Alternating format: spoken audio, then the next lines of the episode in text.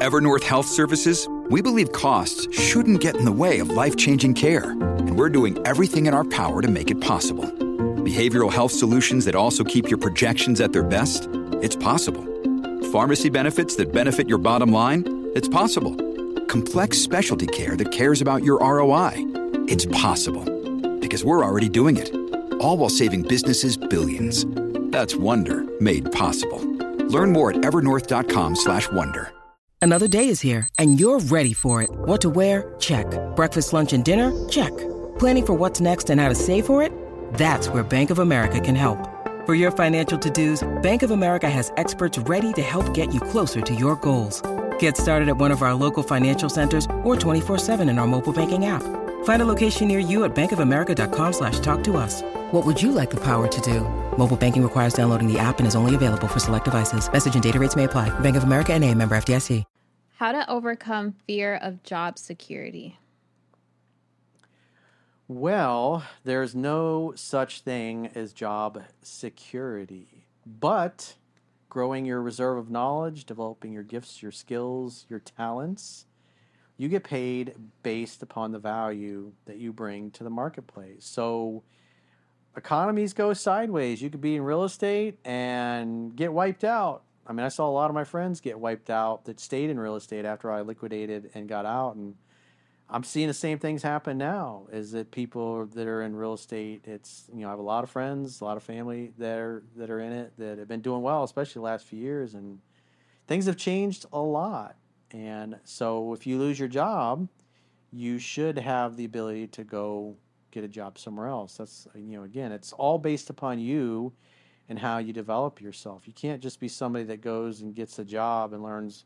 I mean, you can, but if you just learn one job and one task and you want to make a career out of that your whole life, you can, but the less skills you have, the less you grow your reserve of knowledge, the less you develop your talents, you're going to have a harder time finding a job. If you're smart, you're well-educated, you're well-rounded, you bring a lot of value to the table, it's pretty easy to go and get a job somewhere, even when you're struggling. So that's why there's always another level to grow to. There's always another level to evolve to.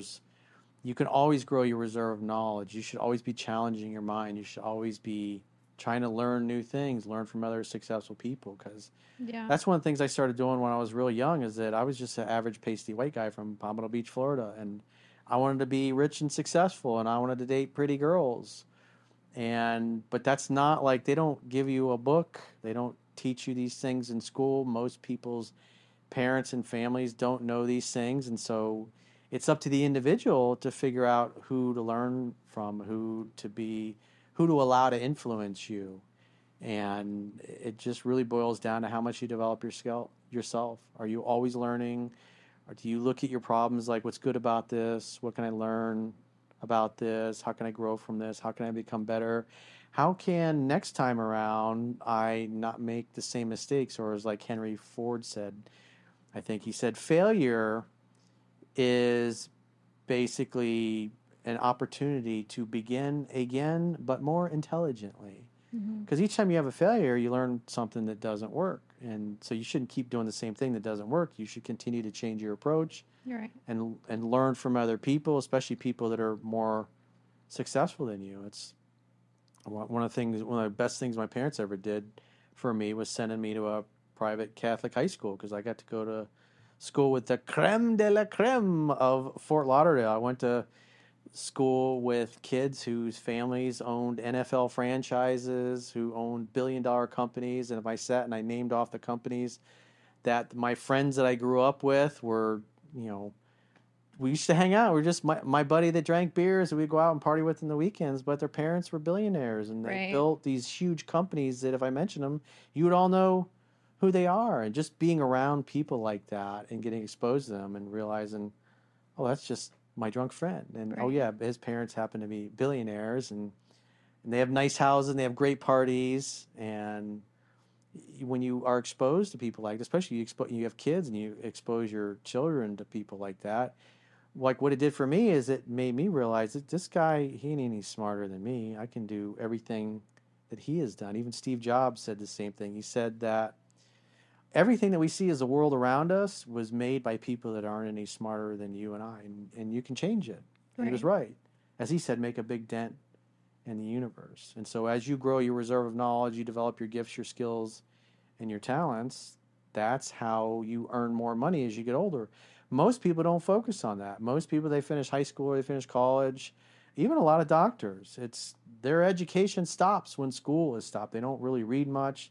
They're not constantly feeding their minds. They're not constantly reading books on business or trying to get better, yeah, or learning from other people. And, you know, what's so cool now with like YouTube and videos is any person that's ever really accomplished anything successful. I mean, we just had Charlie Munger just died. He was almost 100, 99 years old. Mm-hmm. Warren Buffett's partner, a multi-billionaire guy, one of the most successful investors in history. And there's a shit ton of events and things that he did, public speaking events where he was interviewed, and it's just constantly, he's given out nuggets of knowledge, yeah, that he spent a century of his life basically learning and acquiring these things and making billions of dollars. And just sitting down and watching speeches or talks or lectures or interviews of somebody like a Charlie Munger or a Warren Buffett, or, you know, somebody that created, like even Jeff Bezos now. There's a ton of things with him, or Elon Musk. That's one of the things I love about Elon Musk is he's always talking about mindset and success principles and first principles and how he approaches, like how a guy like him, who's not a rocket scientist, goes and builds rockets now that are so much better and so much more advanced and so cheaply produced that even the Chinese are like, we can't build what you guys build for the money that we don't know how you do it. Yeah. But this guy's not a rocket scientist, but it's his mindset and the way he approaches problems and the way he builds out teams and the kind of people that he brings into his teams. And you can see interviews of a guy like this talking, somebody that's actually doing it, mm-hmm, versus hoping to get into some Ivy League college like a Yale or a Princeton or whatever, yeah, where for the most part, you're learning from a lot of people that are just professors. Mm-hmm. But when you can go to an Ivy League school or get a better than Ivy League education just from listening to Elon Musk speak about his business or how he approaches business and entrepreneurship, or Jeff Bezos or Larry and Sergey from Google, or even Steve Jobs. There's a ton of videos and great interviews from Steve Jobs where he's dropping all these, you know, $1 million nuggets of wisdom and knowledge that you can pick up. Whereas like when I was growing up, you could go to the audiobook section in a Barnes and Noble bookstore, yeah, or, you know, get a book or go to a Tony Robbins seminar or something. There might be an infomercial on late at night. That was the only access to this kind, mm-hmm, of information. And now it's like it's all over the internet, and you have the ability to learn from people that you never were able to learn from. It would cost a lot of money. Like in the old days, like I remember Tony Robbins would do this. He would fly all over the world, and he would interview these titans of industry and just pick their brain. What's your best success tips? You know, how did you get to build this $1 billion company? How did you come up with the idea? How did you get it financed? And just suck as much wisdom out of these people as possible. And he put it in tapes and CDs, mm-hmm, and then sell it. And now you can just pretty much go to YouTube and watch this stuff for free, yeah, and educate yourself on, because really smart, really successful, like, you know, Ray Dalio, Bridgewater Capital was, you know, $1 billion hedge fund. They were the most successful hedge fund in all of history. Mm-hmm. And he wrote a book, I think it's called Principles, where he's basically trying to, because he's, you know, he's in the latter stages of his life, mm-hmm, and he knows he ain't going to live forever. He's got, what, maybe 10 years left, 20 years tops, yeah, before he croaks. And so he's trying to put all of his information, all of his wisdom, all of his knowledge on the internet and videos and his books and in his lectures, so people like us can watch him on YouTube and gain the wisdom that it took him a whole lifetime and millions and billions of dollars and mistakes that he made to learn this stuff, and you can get it for nothing. Right. That's so thoughtful. And how do people find their niche, like their niche though? People who have no idea what they're telling. Niche. Yeah. Their niche. The niche. The niche. That's kind of like Target. Target. Target. I'm going to go to Target for, yeah, shopping. It's so luxurious. What was the question again? How do they find their niche? Yeah, like their talent, their hidden, like how do they find that? Well, like Steve Jobs said, and is one of the greatest speeches I've ever seen in my life is Steve Jobs. I think it was from 2006, his Stanford speech. So you can go to Google or YouTube and just put Steve Jobs, Stanford speech. Mm-hmm. One of the best self-help speeches ever. And like, he just put some of his absolute best wisdom. And one of the things he said is, this is a paraphrase, you got to follow your heart, your curiosity, and your intuition, because they somehow already know what you want to become. Yeah. So in other words, you got to, anything you're curious about, that you're interested in, read about, watch videos on it. If there's a company or a product or a service that you're fascinated by, go and talk to the people that work there. Go and maybe see if you can have a cup of coffee with one of the owners or pick his brain, or just come and take a tour of his plant one day and say, I want to be successful like you someday. I'd like to check out your plant. I'd like to work as an unpaid intern. Right. It's, you know, find somebody that is already succeeding at the highest level doing what you want to do, and either go work for them, internship with them, read their books, watch their videos, buy their products, maybe get a job there. Because, you know, when you go learn from other people that are already doing it, you don't have to reinvent the wheel. And the one thing that we all have a limited amount of is time. Right. And so we have the same amount of time, 24 hours in a day, basically. And it's, how are we going to spend that? What are most people doing? They're sitting on their ass, they're watching TV, they're playing video games, or waking up at like 1 p.m. Yeah, waking up at 1 p.m., jerking off to porn or whatever, and not really doing anything to grow their reserve of knowledge, not doing anything to become smarter or wiser or this time they have. Yeah. There's nothing wrong with wasting time, and you should take time to waste, but you should also take as much time as you can, especially when you're young, to learn as much as you can, because as you get older and you become more successful and you become competent because you did so much when you're younger, then you kind of coast a little bit when you get older, because the idea is you're going to do your best work when you're relaxed. And so anything you can do to set your life up to have, like, this was something that Charlie Munger was just mentioning in a recent video. He says most of his time, he had time alone to think and to do research. So in other words, he would close his door in his office and read a paper, read a book, read some data, read some information on a company he was potentially thinking about buying or investing. And he would just sit there and have a coffee or whatever, or a Coke, and just think and contemplate.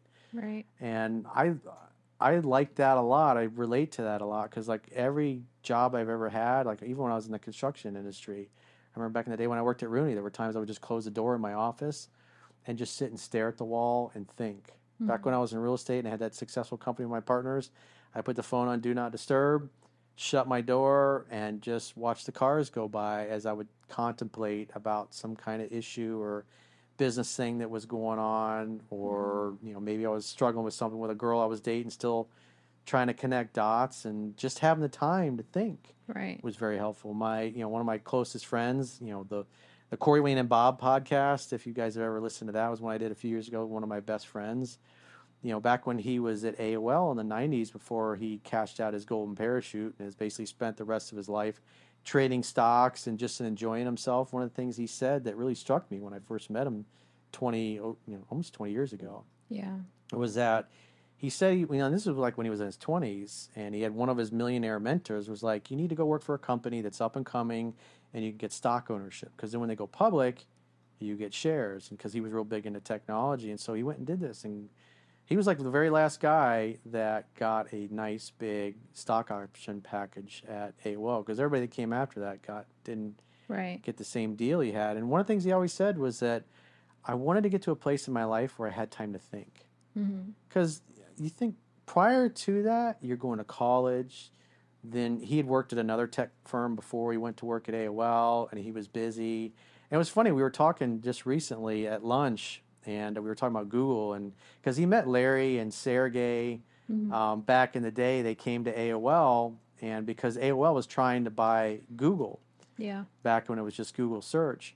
And I think he said, you know, so they met around a ping pong table, basically at AOL. It was my friend, Larry, Sergey, the guy, I think his name was Steve something, the guy that used to run AOL, he was the CEO. So he's sitting there with all these big wigs. Google was nothing. They offered him like $40 million. Yeah. But unbeknownst to him, just a few days before, Larry Ellison, who was a really good friend of Steve Jobs, Larry Ellison. Do you know who Larry Ellison, what company he owns? Real big tech company. Somebody can fact check me in the comments. But Larry Ellison had just given them $100 million. And so when they're like, yeah, we're going to give you $40 million for your company, they just kind of like, you know, they kind of laughed it off because they already had a commitment for $100 million to invest in their search technology that they were still developing. This was in the late 90s, before, right, a couple of years before he left. Mm-hmm. But it was interesting hearing that, where, one of my friends was, back there, because we were talking about censorship and stuff like that, because mm-hmm. he was bringing these things up to the heads of AOL back in the day, because yeah. he helped develop the search engine technology for Japan, and how it organizes the Japanese characters and stuff like that.